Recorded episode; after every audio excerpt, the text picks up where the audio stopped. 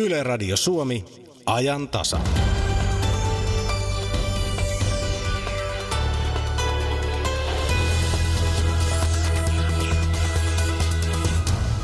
Olen löytänyt kaikkien mahdollisuuksien luvatun maan. Tänne rakennan uuden Suomen.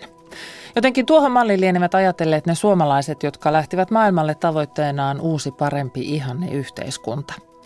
Useita niitä perustettiinkin, mutta mikä näitä ihanne yhteiskuntia kohti ajoi ja mikä ne tuhosi? Näistä puhutaan siirtolaisuusinstituutin erikoistutkija Johanna Leinosen kanssa. Lähetyksen lopulla vähän perinteisemmällä tavalla Suomesta maailmalle lähteneitä. Maailmalla asuu noin 1,6 miljoonaa ulkosuomalaista ja me tapaamme heistä kaksi. Marraskuusta lähtien kaikki Suomen piispat ovat olleet miehiä. Alkuvuodesta valitaan uusi arkkipiispa, viidestä ehdokkaasta vain yksi on nainen. Kuinka iso rooli sukupuolella on kirkon korkeissa viroissa? Lisäksi tässä ajantasassa Kinkkutemppu 2017 päivitystä ja kysymme myös joulunjälkeisiä aletunnelmia. Aluksi pistämme tanssiksi. Minä olen Kati Lahtinen. Tervetuloa ajantasan seuraan.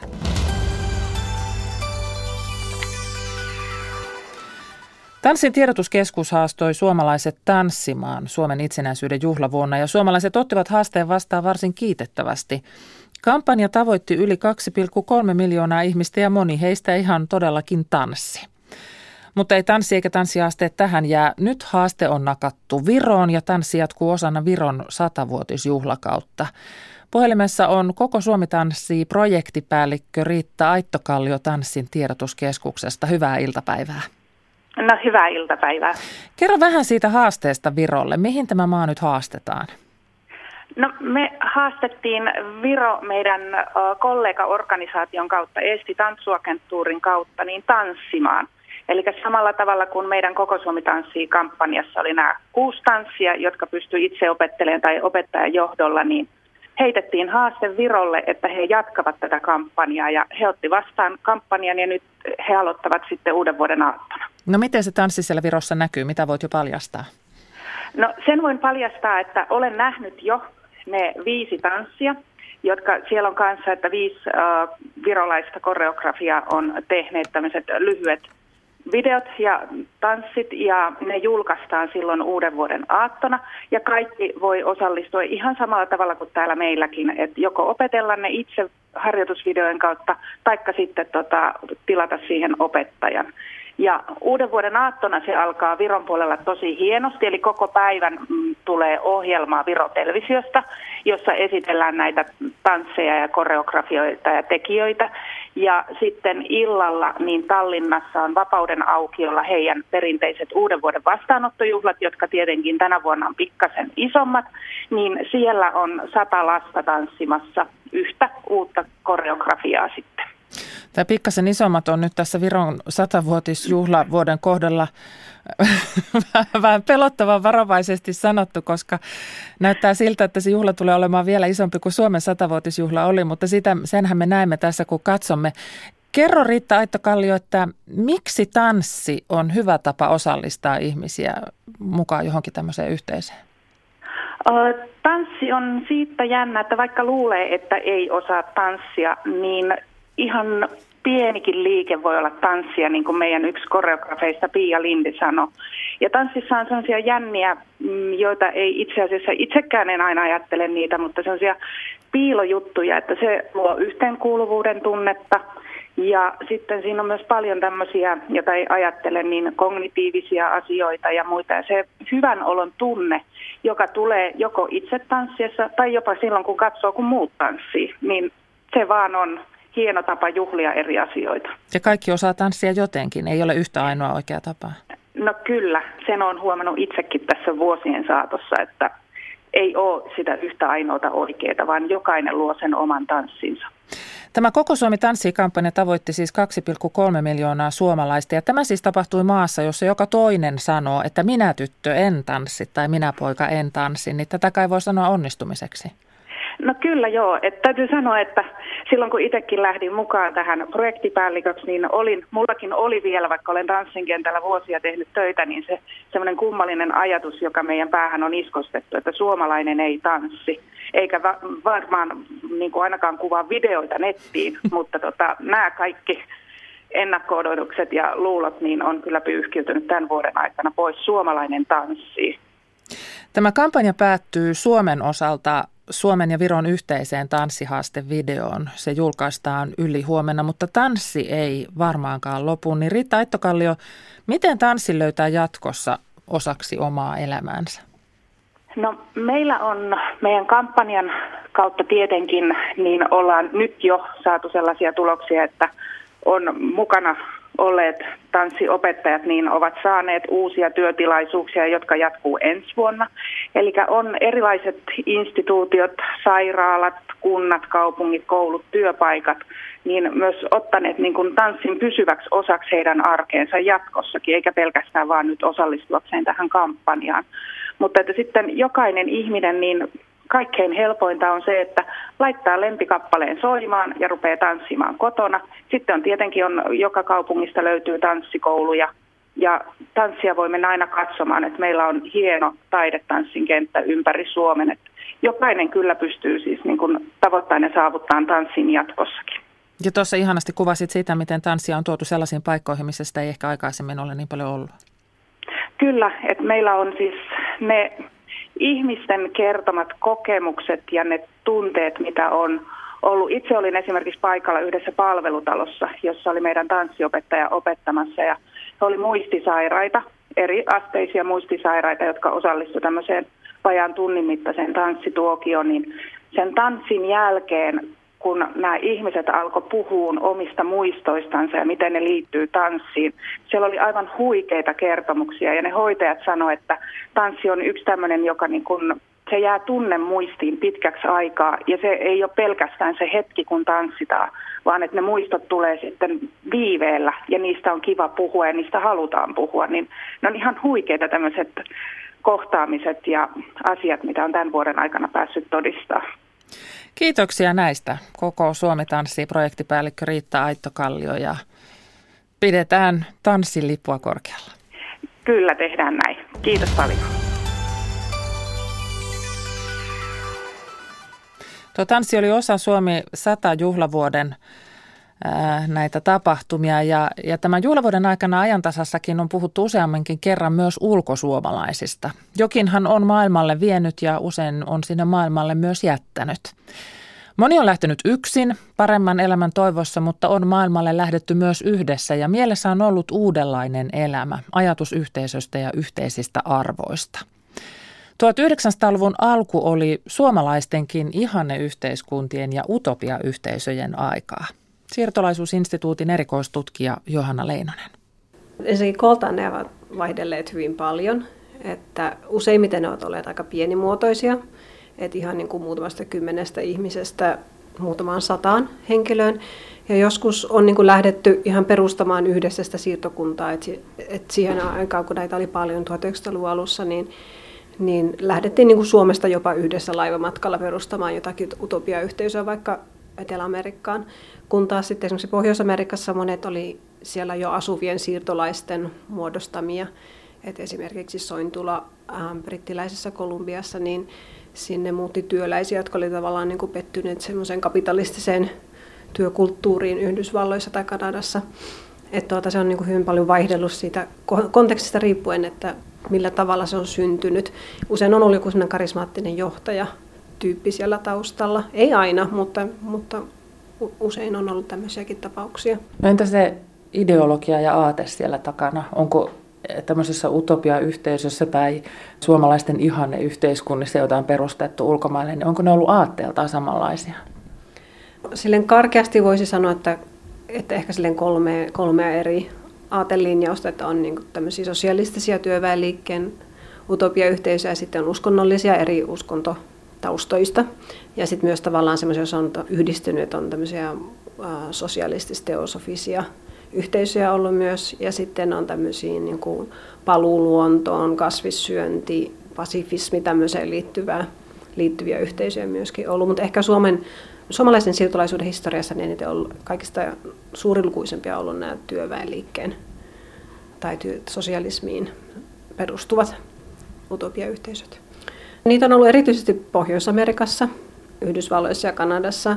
Ja ei pelkästään niin kuin suomalaisten perustamina, vaan myös muiden kansallisuuksien perustana. Sitten on perustamana ja sitten on ollut myös niin kuin näissä Väli-Amerikan saarilla, Kuubassa esimerkiksi on ollut.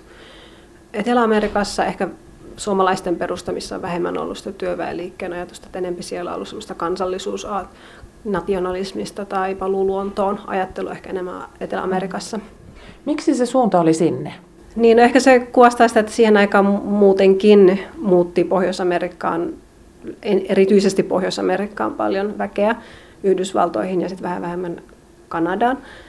Ja Etelä-Amerikkaan muuttajamäärät oli paljon pienempiä, mutta, mutta siinä kontekstissa sitten nämä utopiayhteisöt olivat tavallaan merkityksellisimpiä, koska Yhdysvalloissa ja Kanadassa utopiayhteisöt olivat pieni osa sitä suuresta siirtolaisuudesta, kun taas Etelä-Amerikassa voi sanoa, että hyvin usea niin kuin suomalainen siirtolainen, joka siellä oli, niin oli jollakin tavalla yhteydessä näihin utopia, ainakin osan aikaa.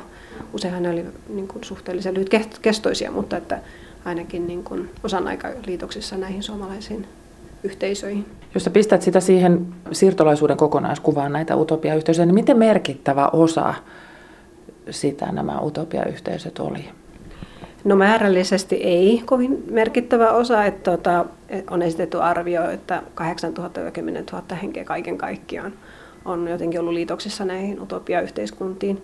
Että kun vertaa, että Pohjois-Amerikkaan meni se vajaa 350 000 sitten jossain paikallisissa konteksteissa, että esimerkiksi tässä varhaisessa Australian siirtolaisuudessa, kun sinne Queenslandiin perusti Matti Kurikka siinä 1900-luvun alussa hyvin lyhytkestoisen utopiayhteisön, niin siinä pienessä siirtolaisvirrassahan se oli hyvin merkittävä niin kuin tämä utopiayhteisön perustaminen sinne Australiaan. Ja, ja sitten samoin Etelä-Amerikan kontekstissa se oli aika merkittävä.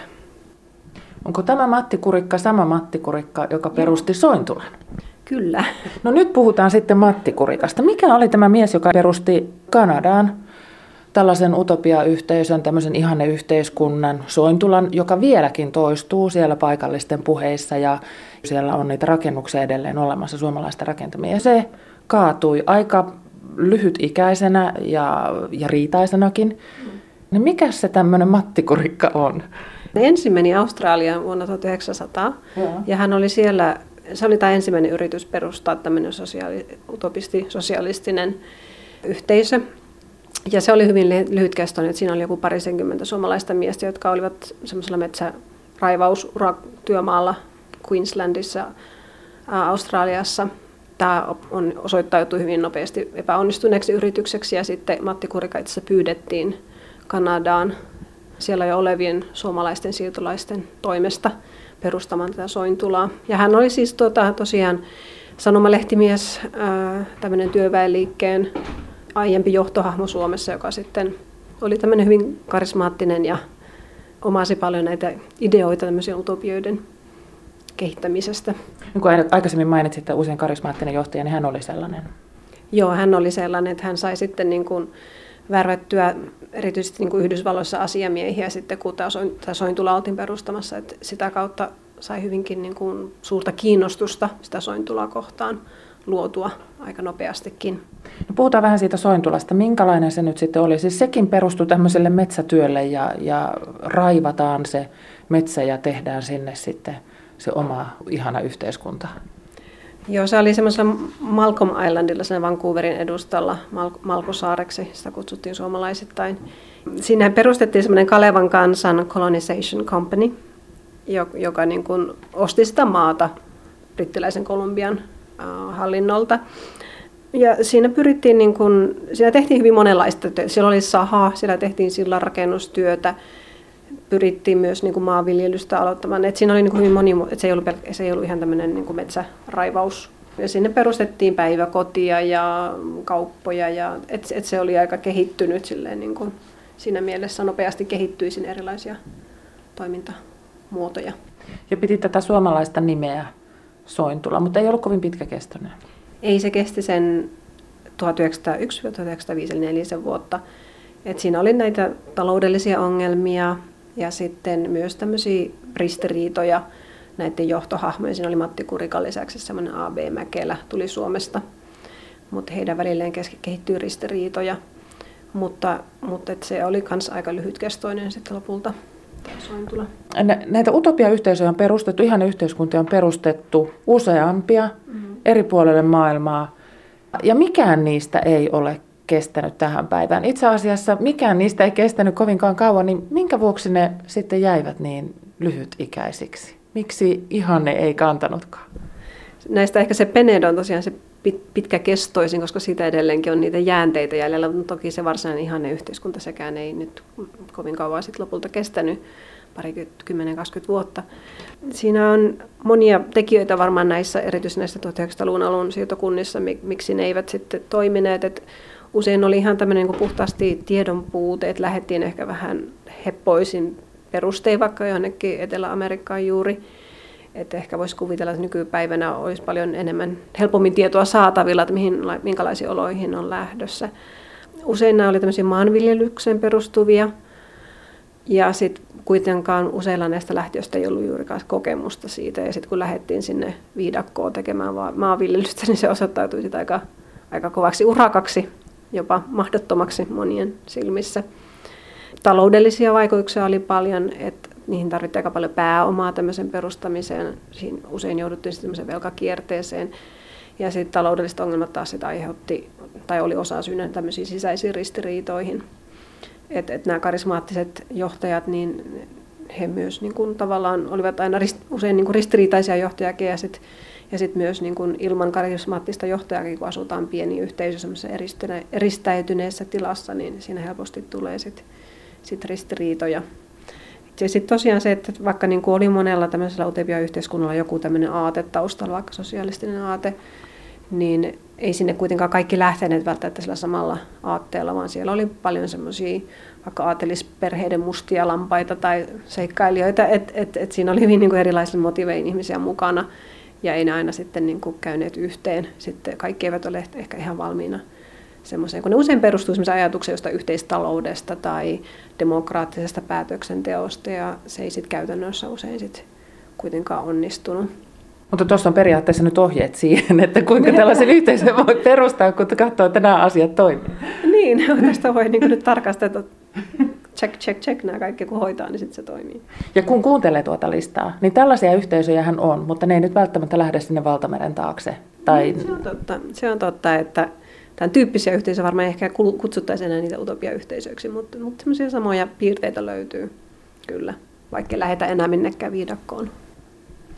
Se on ehkä ihan ihmiskunnalle aika vanha tapa ajatella tämmöisiä utopiayhteisöjä, että jopa niin kuin antiikin aikana Platon ja Aristoteles ovat kirjoittaneet utopia yhteisöistä ja Thomas Moren Utopia-kirja on ollut hyvin tunnettu ja 1700-luvulla valistuksen aikaan oli tämmöistä luontoa ihailevaa ajattelua ja sitten teollistumisen kaudella niin kuin tämmöisen kapitalismin reaktiona sitten utopistisosialistinen ajattelu tuli suosituksi, että, että kyllä niillä on niin pitkät historialliset juuret ja ei se mitenkään ole niin suomalaiselle mm-hmm. ominaista, vaan kyllä niitä on ollut niin kuin hyvin paljon. Ja sitten tähän aikaan, kun näitä perustettiin suom- suomalaisten toimesta 1900-luvun alussa, niin sehän oli myös osa tämmöistä yleiseurooppalaista ilmiötä, että perustettiin myös muiden kansallisuuksien toimesta tämmöisiä utopiayhteisöjä.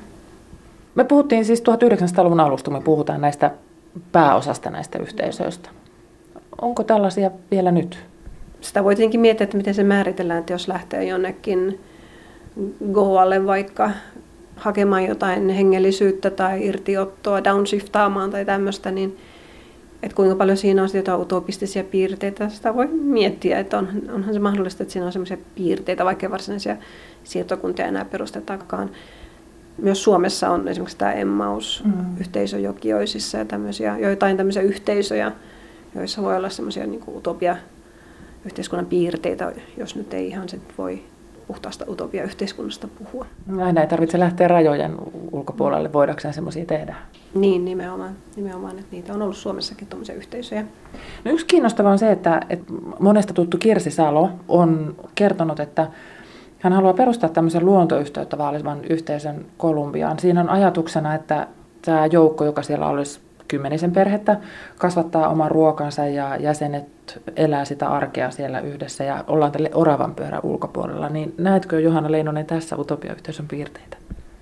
No kyllä siinä on niitä joitain niin kuin samoja piirteitä kieltämättä, että just tämmöinen paluu luontoon, tämmöisen luonnonmukaiseen elämäntapaan, pois tästä kapitalistisen yhteiskunnan nopeasta tahdista, tietynlaista ehkä, voiko sanoa jopa protestia niin kuin sille vallitsevalle yhteiskunnalle, missä me nyt elämme.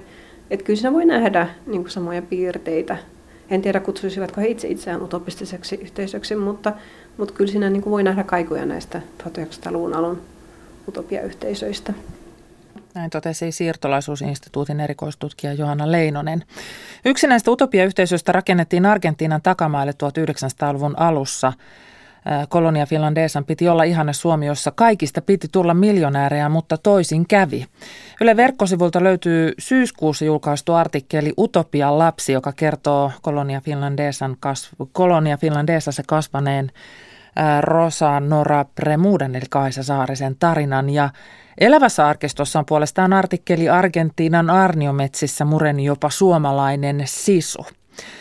Tuossa edellä me puhuttiin olemassa olleista ihan todellisista yhteisöistä, mutta Ylen verkkosivulta löytyy myös toinen osoite, josta pääsee vähän tämmöiseen mielikuvitustarinaan. Nimittäin Operaatio Alaska vie sellaiseen kuvitteelliseen mahdollisuuteen, että jos, entä jos suomalaiset olisivatkin nyt amerikkalaisia. Yhdysvallat tarjosi Suomelle pakopaikkaa sodan jaloista Alaskaan vuonna 1940 ja tämä draama Operaatio Alaska vie unohdetun suunnitelman loppuun. Tuo Operaatio Alaska näkyy myös televisiossa huomenna torstaina TV yhdessä kello 21.05. Yle Areenassa se on katsottavissa jo tänään. No mä oon nähnyt sen monta kertaa. Emo tuo valtavan sudenkorran ja poikani yrittää niellä sitä. Kakistelee, kakistelee ja kun ei mahdu, niin peräpästä pullahtaa ulostepussi.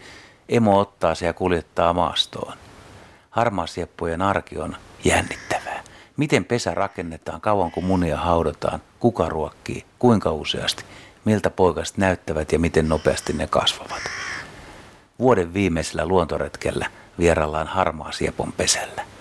Luontoretki sunnuntaina kello 80. Yle. Radio Suomi.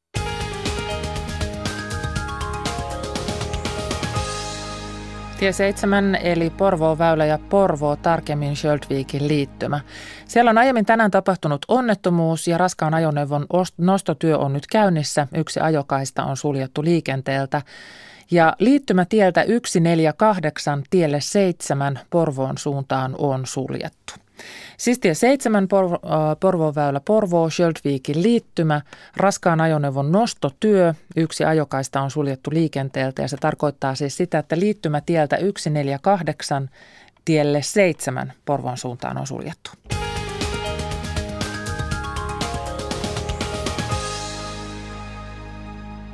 Onko kinkunpaistossa syntynyt rasvasinulle ongelma? Mietitkö, mitä sille pitäisi tehdä? Tänäkin jouluna tätä kysyttiin ja suomalaisten uuneissa tirisseistä joulukinkkujen paistirasvoista valmistetaan uusiutuvaa diisseliä.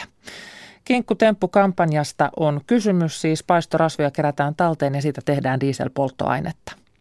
Kemian teollisuudesta lähteneeseen hankkeeseen osallistuu useita yrityksiä. Muun muassa City Marketit ottavat vastaan kinkkurasvaa maitopurkkiin pakattuna.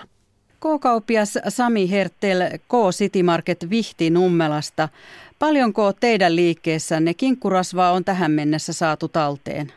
Joo, kiitos, kiitos kysymyksestä. Tuossa tota, aamun tilannetta tarkastelin samalla, kun vein, vein omankin kinkun kinkurasvat tuohon keräykseen, niin meillä on kaksi tuommoista 600 litrasta säiliötä molemmilla pääsisänkäynneillä ja näyttivät olevan nyt tällä hetkellä noin puolillaan. Elikkä vi- kyllä sitä tulee. Vielä on aikaa siis tuoda sitä kinkkurasvaa teille. Kyllä on, kyllä on, että se on ihan tuonne neljäs, neljäs tammikuuta saakka pidetään nämä säiliöt täällä. Ja kuinka pienikin rasvamäärä kannattaa teille tuoda? Kyllä sinne kannattaa tuoda ihan vaikka olisi pikkusenkin kinkun laittanut, niin ilman muuta kannattaa kaikki, kaikki tuoda keräykseen. Menee hyötykäyttöön ja on sitten pois, pois tukkimasta, tukkimasta viemäreitä. Miten teidän asiakkaanne ovat suhtautuneet tähän kinkkutemppukampanjaan? No, erittäin positiivisesti, että me ollaan tästä kerrottu paljon tuolla meidän somessa, somessa ja peukkuja, peukkuja on tullut paljon ja tuossa ihan sitten asiakkaat vetävät hihasta ja sanon, että tosi hieno homma, että se auttaa sitä arkea, kun sehän on vähän semmoinen ikuisuuskysymys ollut, että mihin nämä kinkurasvat nyt sitten kuuluisi laittaa. Niin ja nyt on juuri sopiva aika joulun jälkeen ne palauttaa, jos ei ole vielä, vielä tuonut. Ehdottomasti, ehdottomasti, että tota, se onnistuu tosiaan normaalin kaupankäynnin yhteydessä, yhteydessä ja tosiaan aikaa vielä pitkälti tuonne tammikuun alkuun. Kerrotko vielä, että miten se kinkurasva pitää toimittaa teille? Mitä sille pitää tehdä? No joo, siis sehän on oikeastaan kaikki snapperin tapaan tämmöinen vaikka tyhjä, tyhjä tota, maitopurkki. Sehän saa hyvin silloin, kun kinkun on paiktanut, niin se on juoksevasta muodossa, niin hyvin kaadettu sinne maitopölkkiin ja sitten vaan jäähtymään ulos tai, tai jääkaappiin ja sulkee sen sillä korkilla, mikä siinä maitotölkissä on mahdollisesti ollut, tai jos on tämmöinen perinteisempi malli, niin taittaa ja pistää teipin, teipillä sen kannen kiinni. Se on oikeastaan sillä selvä. K-kauppias Sami Hertel K-City Market Vihtinummelasta. Kiitoksia näistä vinkkeistä. Kiitoksia erittäin paljon. Nyt puhelimessa on valmiuspäällikkö Petri Ahola-Luttila Kemian teollisuus rystä. Mitä polttoainetta kinkkurasvasta tehdään? Tässä kinkkutemppukampanjassa niin tehdään uusiutuvaa diiseliä. Kinkurasvasta voisi luonnollisesti tehdä, tehdä käyttää polttoaineena esimerkiksi biokaasulaitoksissa tai energialaitoksen jäteuuneissa. Mutta tässä tapauksessa se on uusiutuva diesel, mikä meillä on. Harjoitellaanko tässä samalla myös kiertotaloutta? Kyllä nimenomaan, että miten, miten kiertotaloudessa ihan tavallinen perhe voi olla osana, osana kun, kun niin kun kokonaisuutta ruvetaan tekemään ja kun kova tekniikka on takana. Mitä saadaan tavallisen perheen jätteistä? Viime vuonna tämä järjestettiin ensimmäisen kerran. Mitkä olivat tulokset? Viime vuonna tulokset yllätti meidät, koska se oli melko suppea muotoinen kokonaisuudessaan. Me arvioimme kerätystä näistä purkeista, mitä, mitä niin kuin perheet jättivät keräyspisteeseen, että noin 40 000 kotitaloutta oli osallistunut kampanjaan ja siitä kerätystä rasvasta saatiin tehtyä noin 10 000 litraa uusiutuvaa diiseliä. Eli tulos oli ihan rohkaisevan positiivinen. No miksi tähän on kaiken kaikkiaan ryhdytty? Onko, halutaanko pelastaa viemäriputket vai? Se on yksi tärkeä, tärkeä asia ja tämän johdosta esimerkiksi vesien viemärilaitosyhdistys on hyvin aktiivisesti mukana tässä näin. Ettei vaan rasvat joutuisi viemäreihin. Ja samalla voidaan näyttää, että me voidaan valmistaa myöskin tämän tyyppisiä aineita. Ja tässä uusiutuvassa diiselissä on keskeistä se, että sen hiilijalanjälki on noin 90 prosenttia pienempi kuin fossiilisista raaka-aineista tehdyllä dieselillä. Eli kaiken kaikkiaan positiivisia vaikutuksia? Kyllä joo, että me viime vuonna laskettiin positiiviset vaikutukset ja sitten mitä kerääminen tuotti, tuotti päästöjä, liikennepäästöjä. Ja jäätiin selvästi plussapuolelle siinä päästöjen vähenemisessä. Milloin tämän joulun kinkkurasvat ovat äh, diiselinä autoissa? Uskon, että se on, se on tammikuun loppuun mennessä. Jopa, jopa sitä ennenkin, että koska tässä on välikäsittelyvaihe meillä Honkajoella vielä, missä nämä roskat, mitkä ei sovellu raaka-aineeksi dieselin valmistukseen, niin ne on poistettu ja sitten se pelkkä rasva toimitetaan nestejalostamolle täältä Pohjois-Satakunnasta. Kiitoksia haastattelusta valmiuspäällikkö Petri Ahola-Luttila. Kiitoksia. Kaija Kelman oli tässä toimittajana ja Kinkkurassa purkin sen paikan, mihin se voi jättää, niin voi tarkistaa osoitteesta kinkkutemppu.fi. Ja se toinen joulun juttu, eli se joulukuusi, sillekin löytyy hyötykäyttöä sen jälkeen, kun se on ollut siellä sisällä ilona. Siitä voi tehdä joulukuusi turon, eli siis uppokuusen kutupaikaksi kaloille. Tällainen juttu meillä on ollut tammikuussa tänä vuonna. Nämä joulukuusi turot ovat siis kutualustoja – vesistössä kaloille. Vuosisatoja on ollut tämmöinen perinne olemassa, että rantaveteen laitetaan tämmöisiä, tämmöisiä ää, turoja ja joulukuusi kelpaa siihen mainiosti. Malli on Ruotsista ja Ruotsissa esimerkiksi yksivuotiaiden ahvenpoikasten määrä vähän yli tuplaantui turotuksen seurauksena. Suosittelen tutustumaan tähän juttuun ja ottamaan uudelleen harkintaan tämmöiseksi loppiaistapahtumaksi. Kuusta ei siis tarvitse heittää pois, vaan siitä voi tehdä uppokuusen eli turon.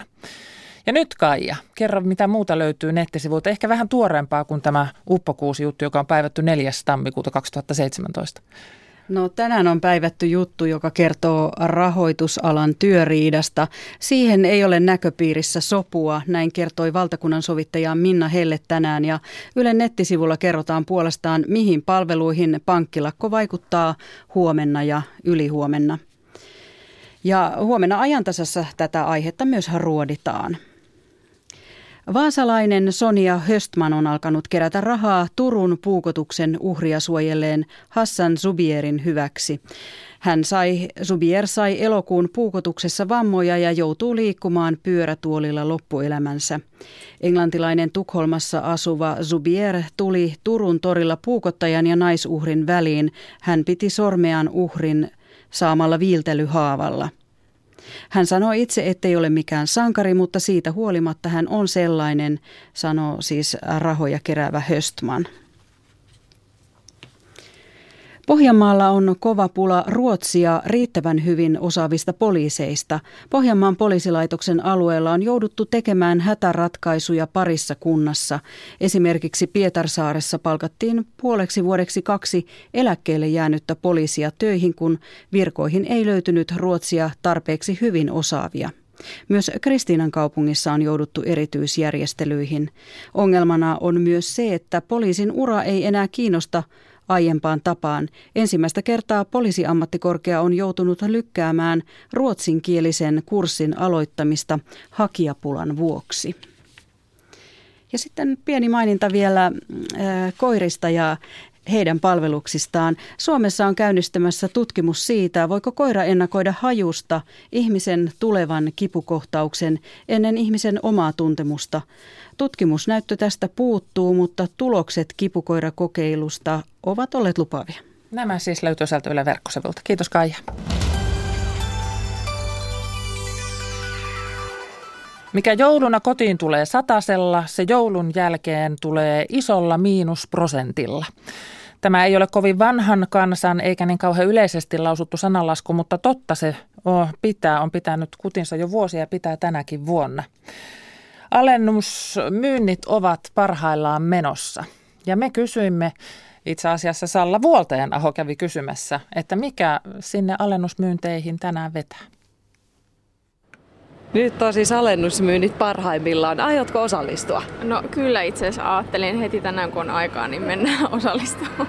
Miten tarkkaan olet tehnyt suunnitelmat, mitä haet ja mistä?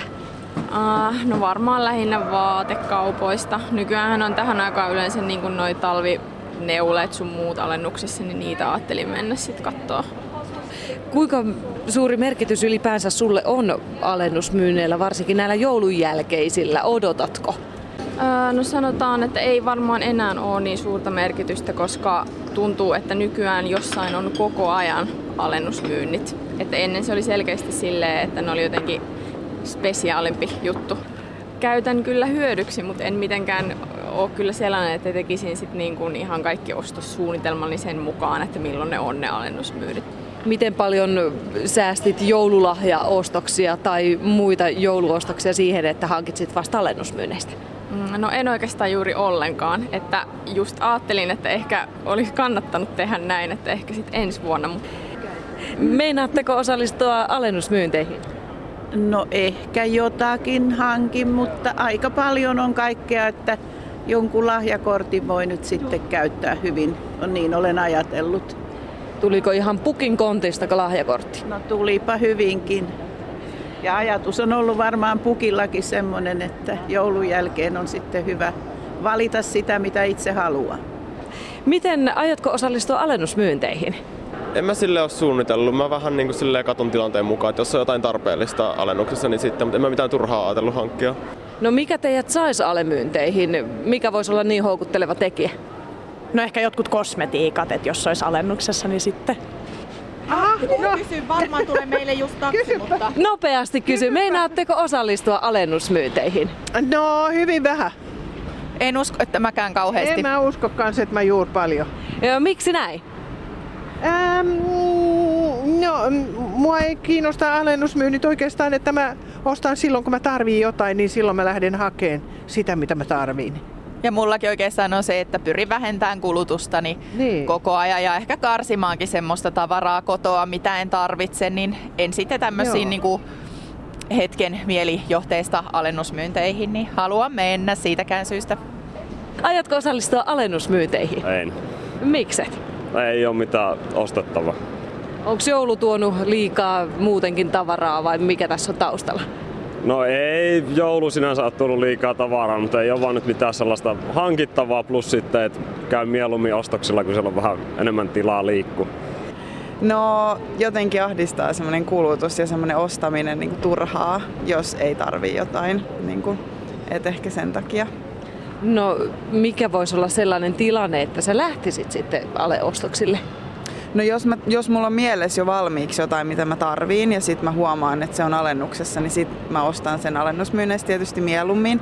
Mutta jos ei, niin sit, sit mä en mene sinne vaan kattelemaan ja ostamaan vaan jotain. No jos ajatellaan ihan rahan käyttöä, niin sulle merkitsee ilmeisesti enemmän se oma vapaus ja rauha kuin se, että sä säästäisit euroja.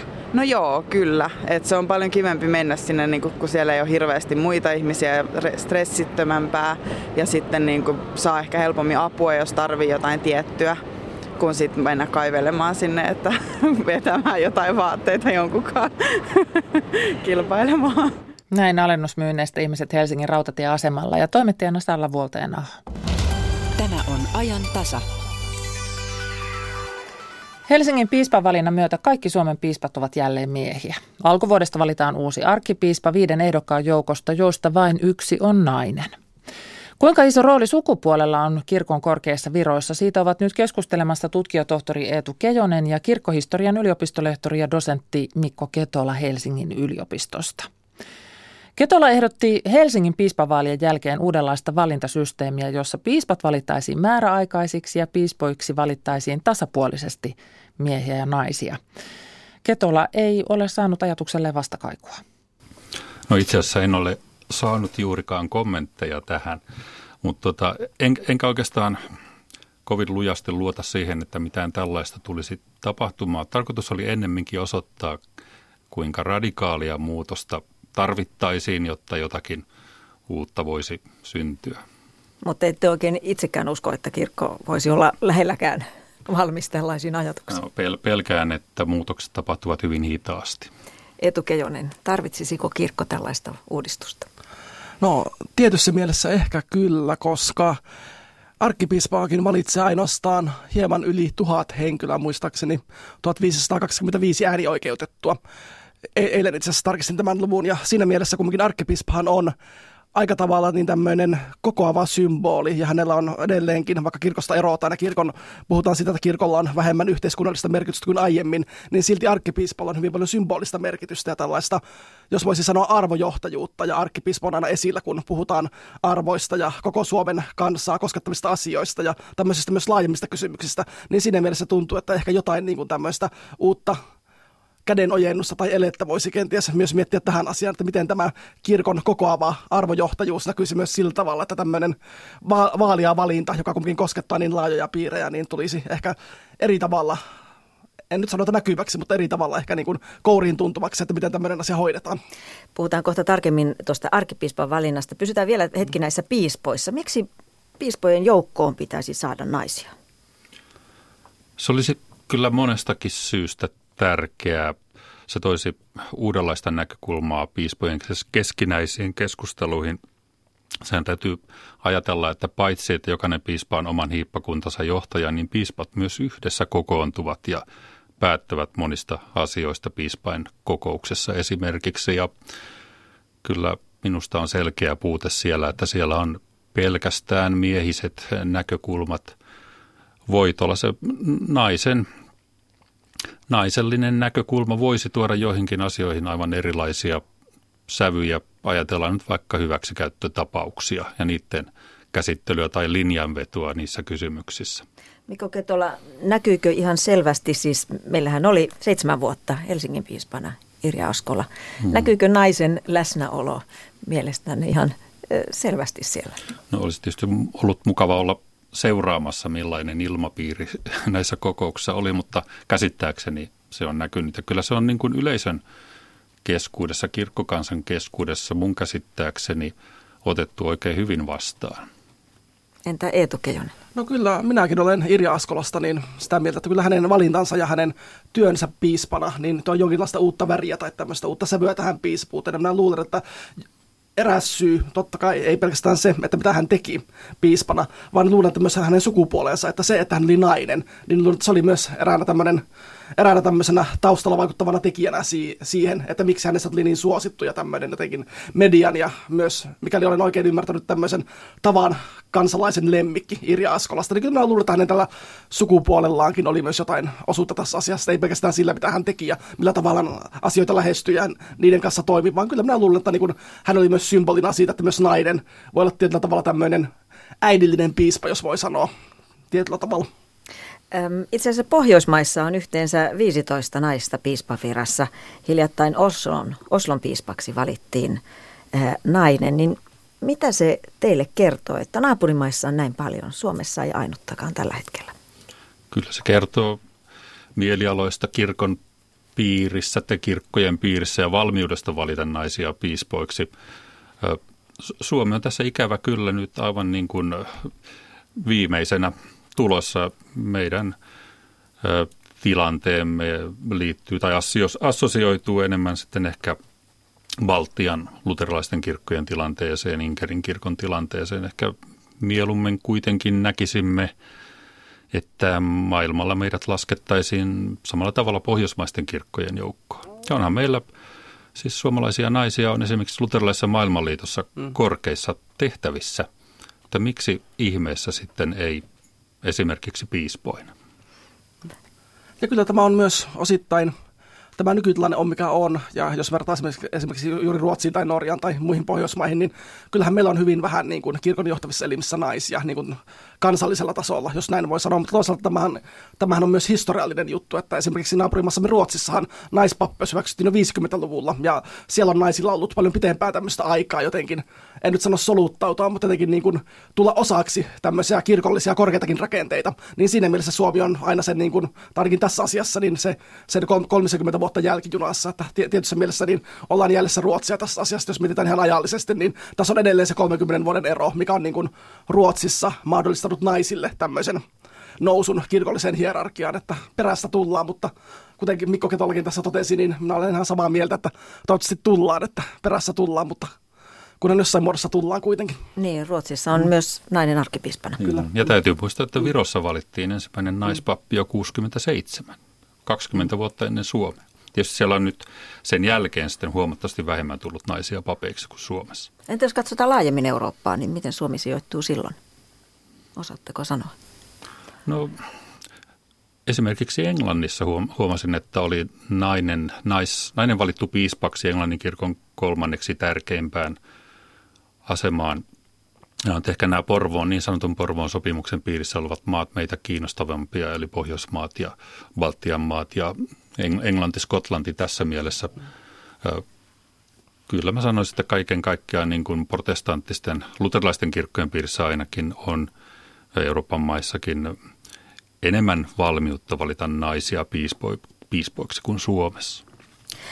Niin kuin Etu Kejonen tuossa jo totesitte, niin, niin koko Suomen luterilaisen kirkon keulakuva on vaihtumassa, kun arkkipiispa Kari Mäkinen jää, jää tuota eläkkeelle ja hänen seuransa valinta alkaa helmikuussa. Ehdokkaina on neljä miestä ja yksi nainen. Teologian tohtori Heli Inkinen, joka on opettajana Oopu Akademissa organisaatio- ja johtaminen yksikössä. Onko naisella mitään mahdollisuuksia näissä vaaleissa? Mitä, miten arvioitte? No, minusta on kyllä. Mutta toista täytyy ajatella, että siinä on neljä miestä vastaan yksi nainen, että se heikentää todennäköisyyttä, mutta mielelläni kyllä näkisin, että nainen valittaisi. Niin tässä ei edes auta, että naiset keskittäisivät äänes, äänensä, koska mies, taitaa olla miespuolinen joukko siellä. Mm. Mutta toisaalta tässä maalissa on nimenomaan se, että ylipäänsä ehdokkaana on nainen, että, niin kuin, että, että nainen on valittavissa, niin se on myös niin kuin, semmoinen symbolinen asia, niin kuin, ihan asia sinänsä, että kumminkin, jos on ihmisellä, tai jos näillä valitsijoilla on intresseissään kuka mistäkin syystä, niin valita nainen, niin nyt se on mahdollista. Eli tämä on myös symbolinen asia sillä tavalla, että nyt se on ylipäänsä mahdollista, että voidaan niin kuin, tämmöinen valita suorittaa, jos joku haluaa ja varmasti haluakin tehdä.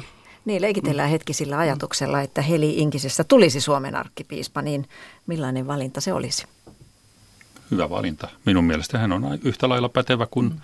kaikki miesehdokkaatkin. Ei tässä ole mitään semmoisia erityisen heikentäviä asianhaaroja. Ei minunkaan mielestäni, mutta todennäköisesti jos hänet valittaisiin, niin voisin kuvitella, että tässä, oli se, tässä olisi semmoinen vähän sama kuin Irja Askolalla oli Helsingin piispana, vähän tämmöinen, hänellä olisi tämmöinen jotenkin tämmöinen uraa-uurtajan työ, että häntä katsottaisiin varmaan aika paljon tarkemmalla silmällä, että millainen, että millainen, nainen, että millainen nainen on arkkipiispana ja mitä tämmöinen naisarkkipiispuus tarkoittaa ja miten hän puhuu ja millaisia linjoja hän vetää ja miten hän yksinkertaisesti hoitaisi tätä virkaa. Niin kuin mä kuvittelen tässä, niin hänen arkkipiispuutensa niin liittyisi myös hyvin paljon tämmöistä jonkinlaista ura-uurtajan sekä, sekä taakkaa että myös varmasti niin etua, että häntä katsottaisiin niin kuin aina tästä näkökulmasta, että hän on Suomen ensimmäinen naispuolinen arkkipiispa, niin kyllä se sekä hyvässä että pahassa todennäköisesti niin vaikuttaisi hänen tähän, hänen tähän niin kuin viranhoitoonsa. Olettaisin, että monellakin tavalla. Niin, hänet on määritelty uudistusmieliseksi, mm. hän itse kutsuu itseään feministiksi, että mm. siinäkin olisi ehkä sulateltavaa Varmasti. kirkolla. Mon, Varmasti mon, mon, monet ovat mm. kyllä varsin allergisia feminismitermille. Mm. No jos katsotaan tarkemmin näitä muita ehdokkaita, niin siellähän on kaksi nykyistä piispaa. Porvon Björn Wikström ja Espoon Tapio Luoma, entinen piispa, nykyinen SDPn kansanedustaja Ilkka Kantola ja sitten Suomen luterilaisen evankelium-yhdistyksen lähetysjohtaja Ville Auvinen. Nuori näistä, mutta samalla vanhoillisi. Niin millaisia vaihtoehtoja he olisivat arkkipiispaksi, jos verrataan tähän meidän nykyiseen Karimäkiseen?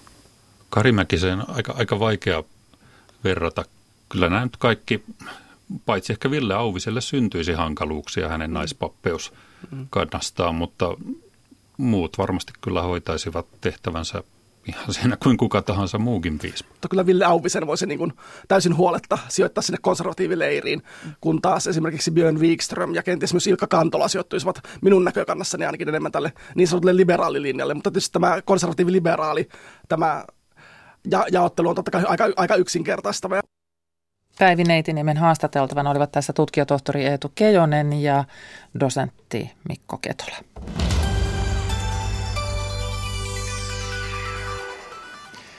Ulkosuomalaisia asuu maailmalla noin 1,6 miljoonaa. Erityisen paljon heitä on Pohjois-Amerikassa, Etelä-Euroopan aurinkorannikolla ja Australiassa.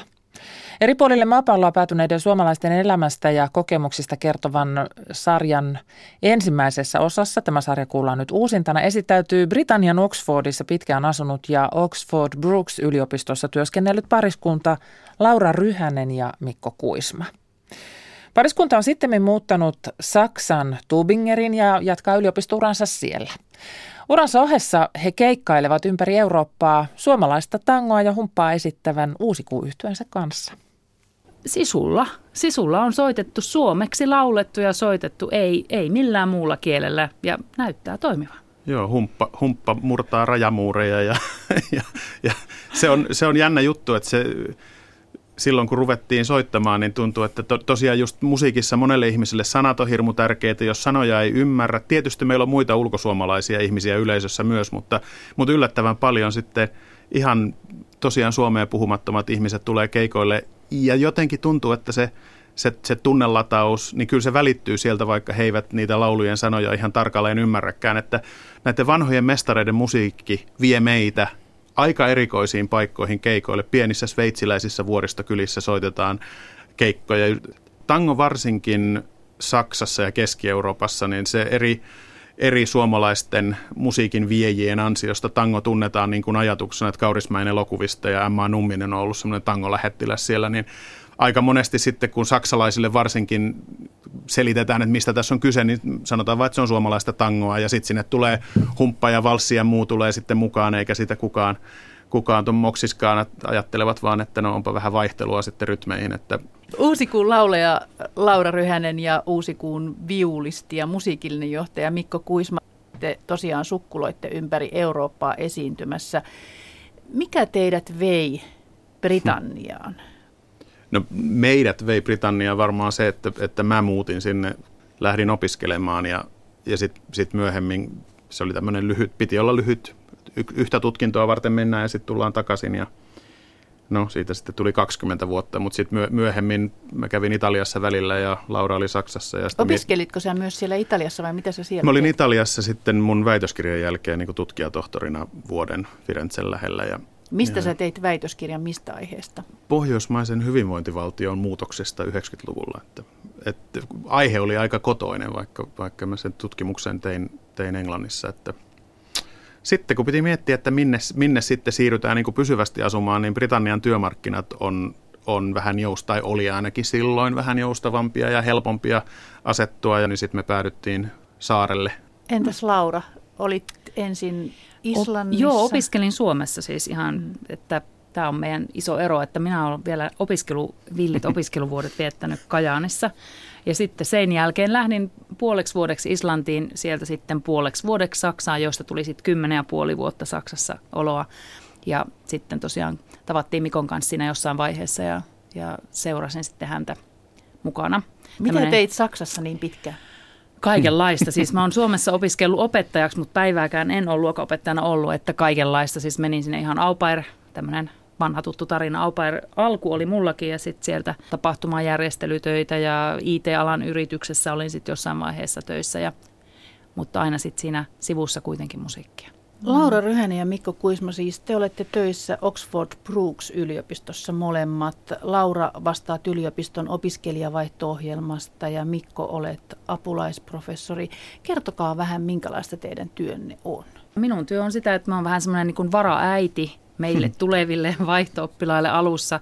Hyvin paljon paperityötä, mutta hyvin paljon myöskin huomaamatta me toivotaan ainakin muuttavamme nuorten ihmisten elämää sillä, mm. että he lähtevät vähän kattelemaan muita maita ja tulevat takaisin ihan uusina ihmisinä ja kypsempinä ja avarakatseisimpina ja ei ole kukaan koskaan ainakaan sanonut katuneensa sitä päätöstä. Että se on hienoa nähdä se, sen nuoren ihmisen kehitys kyllä. Että se on mun, minun työn parasta mm. antia kyllä. Entäs Mikko?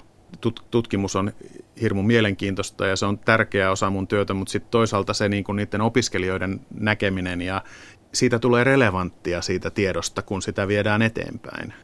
Laura Ryhänen ja Mikko Kuisma, minkälainen se teidän Oxfordin koti on? Me just puhuttiin muiden ulkosuomalaisten kanssa vähän aikaa sitten, että meidän kodit tuolla ulkomailla, niin ne on kyllä semmoisia aikalaisia suomalaisuuden alttareita osittain, että kaikilla on sitten siellä ne lautasliinat, Marimekon lautasliinat ja, ja tuota, raahataan kaikenlaista täällä laukuissa. Ihmiset kun tulee ovesta sisälle, niin ensimmäisenä kaikki sanoo aina, että ne on niin pohjoismaalaisen näköinen ja sitten sitä miettii, että mikä siinä on, tai kysytäänkin ihan suoraan, niin sanoo, että joo, että puupinnat, esimerkiksi ne puiset huonekalut, jotka meillä on sattumalta on semmoinen ruotsalainen firma, josta saa semmoisia pohjoismais, pohjoismaishenkisiä huonekaluja opiskelijahintoihin, niin, niin tot, ähm, niin semmoista koivupintaa, aika vaaleita värejä, että värisävyt on meillä, meillä vaaleita ja ehkä sitten englantilaisessa kodissa tykätään enemmän tum, tummista tammipinnoista ja muista semmoisista. Että Niitä te olette poikkeavia siinä ehkä mielessä. Ehkä siinä mielessä. Ja, ja sitten paljon räsymattoa. Niin, ja, räsymatot, joo toki. Ja semmoista niin kuin, joku sanoo meille, että se on semmoinen niin kuin nuorempi versio semmoisesta niin kuin kivasta mummolasta. Onko teillä vessassa koko lattiamatto? Ei no, onneksi, ei, onneksi, ei minä en ole suostunut asumaan semmoisen Mulla kyllä yhdessä joo. asunnossa oli ja se oli sillä no mielenkiintoisella tavalla kost, kostea ympäri vuoden. En tiedä, mistä se kosteus oli tullut. Mutta Mut se on ilmeisesti aika yleistä on, vielä. On, on, on. Ja siis, että mä tiedän taloja, joissa on keittiöissä koko lattiamatot ja muuta. Niin, ja sillä käytetään tietysti aika paljon tämmöistä uppopaistorasvasysteemejä ja muita, niin voi kuvitella, minkä tuntunen se keittiön matto sitten. Mutta kyllä Englannissakin on ehkä menty vähän noissa niin kuin rakennusasioissa eteenpäin, että vaikka ne nyt kovasti Euroopasta haluaa poistua, niin tota, ehkä ne on saanut tuolta Manner-Euroopasta ja Pohjoismaistakin jotain semmoista rakennustaitoa ja ymmärrystä. Että ne, Paitsi kuivauskaappeja. Paitsi astiakuivauskaappeja vieläkään, vieläkään, joo. Laura Ryhänen ja Mikko Kuisma, Teillä on siis yliopistotyön lisäksi tämä uusi kuuyhtye, konsertit, musiikin teko. Kuinka paljon teillä on aikaa ystäville?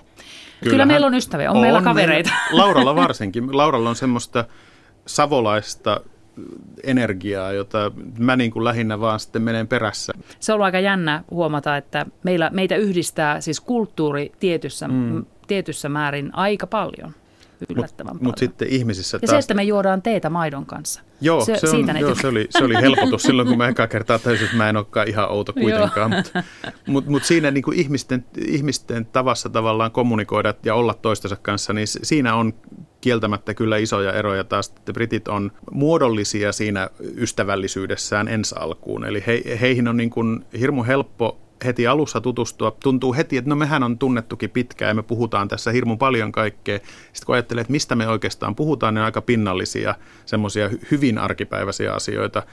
Kun taas sitten suomalaisten ystävien kanssa meillä on semmoinen vitsi, että suomalaisten kanssa niin puoli tuntia on suurin piirtein se, kun puhutaan jotakin ihan niitä näitä ja sitten sen jälkeen puhutaan jo kuolemasta. Mikä mulle oli Saksasta muuttaessa, Iso-Britannian muuttaessa iso ero oli se, että saksalaiset pyytävät heti kotiin. Joo. Ja, ja niin kuin tavataan kodeissa ja Englannissa tavataan pubissa. Et meillä mm. on monia ystäviä, jotka on aika läheisiä ystäviä, joten kotona me ei oikeastaan käydä. Joo. Tai jos käydään näin kotona, niin sitten istutaan ehkä siinä olohuoneessa, mutta mä en koskaan ole esimerkiksi nähnyt heidän toista kerrostaan tai heidän huoneit, muita huoneitaan. Et se, on, se oli mulle tosi vaikea alussa käsittää se, että se ei ole millään lailla epäkohteliaisuutta tai että he haluaisivat pitää minut jotenkin henkilökohtaisesti etäisenä hmm. tuttavana, vaan että se on se pubi, on se olohuone. Näin omaa elämäänsä kuvasivat Oxfordissa. Yli kymmenen vuotta asunut ja sieltä vastikään Saksan Tubingerin muuttanut pariskunta Laura Ryhänen ja Mikko Kuisma. Heidät tapasi Maria Alakokko. Huomenna ajantasassa seurataan pankki- ja rahoitusalan lakkoa. Pankkiasiakkaiden kannattaa varautua palveluiden ruuhkautumiseen ja tavallista pidempiin odotusaikoihin. Mutta saako pankeista vielä palvelua? Mitä mieltä pankkikonttoreita tarvitsevat ovat? Tätä kysymme aamulla asiakkailta. Ja kysytään myös sitä, tarvitaanko pankkipalveluja viikonloppuisin.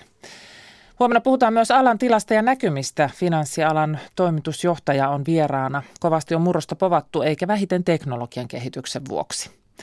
Ja sitten iltapäivällä ruotsin suomalaisen kirjailijan Eija Hetekivi Ulssonin mietteitä kansankodista ja maahanmuuttajien integroitumisesta kulttuurielämään.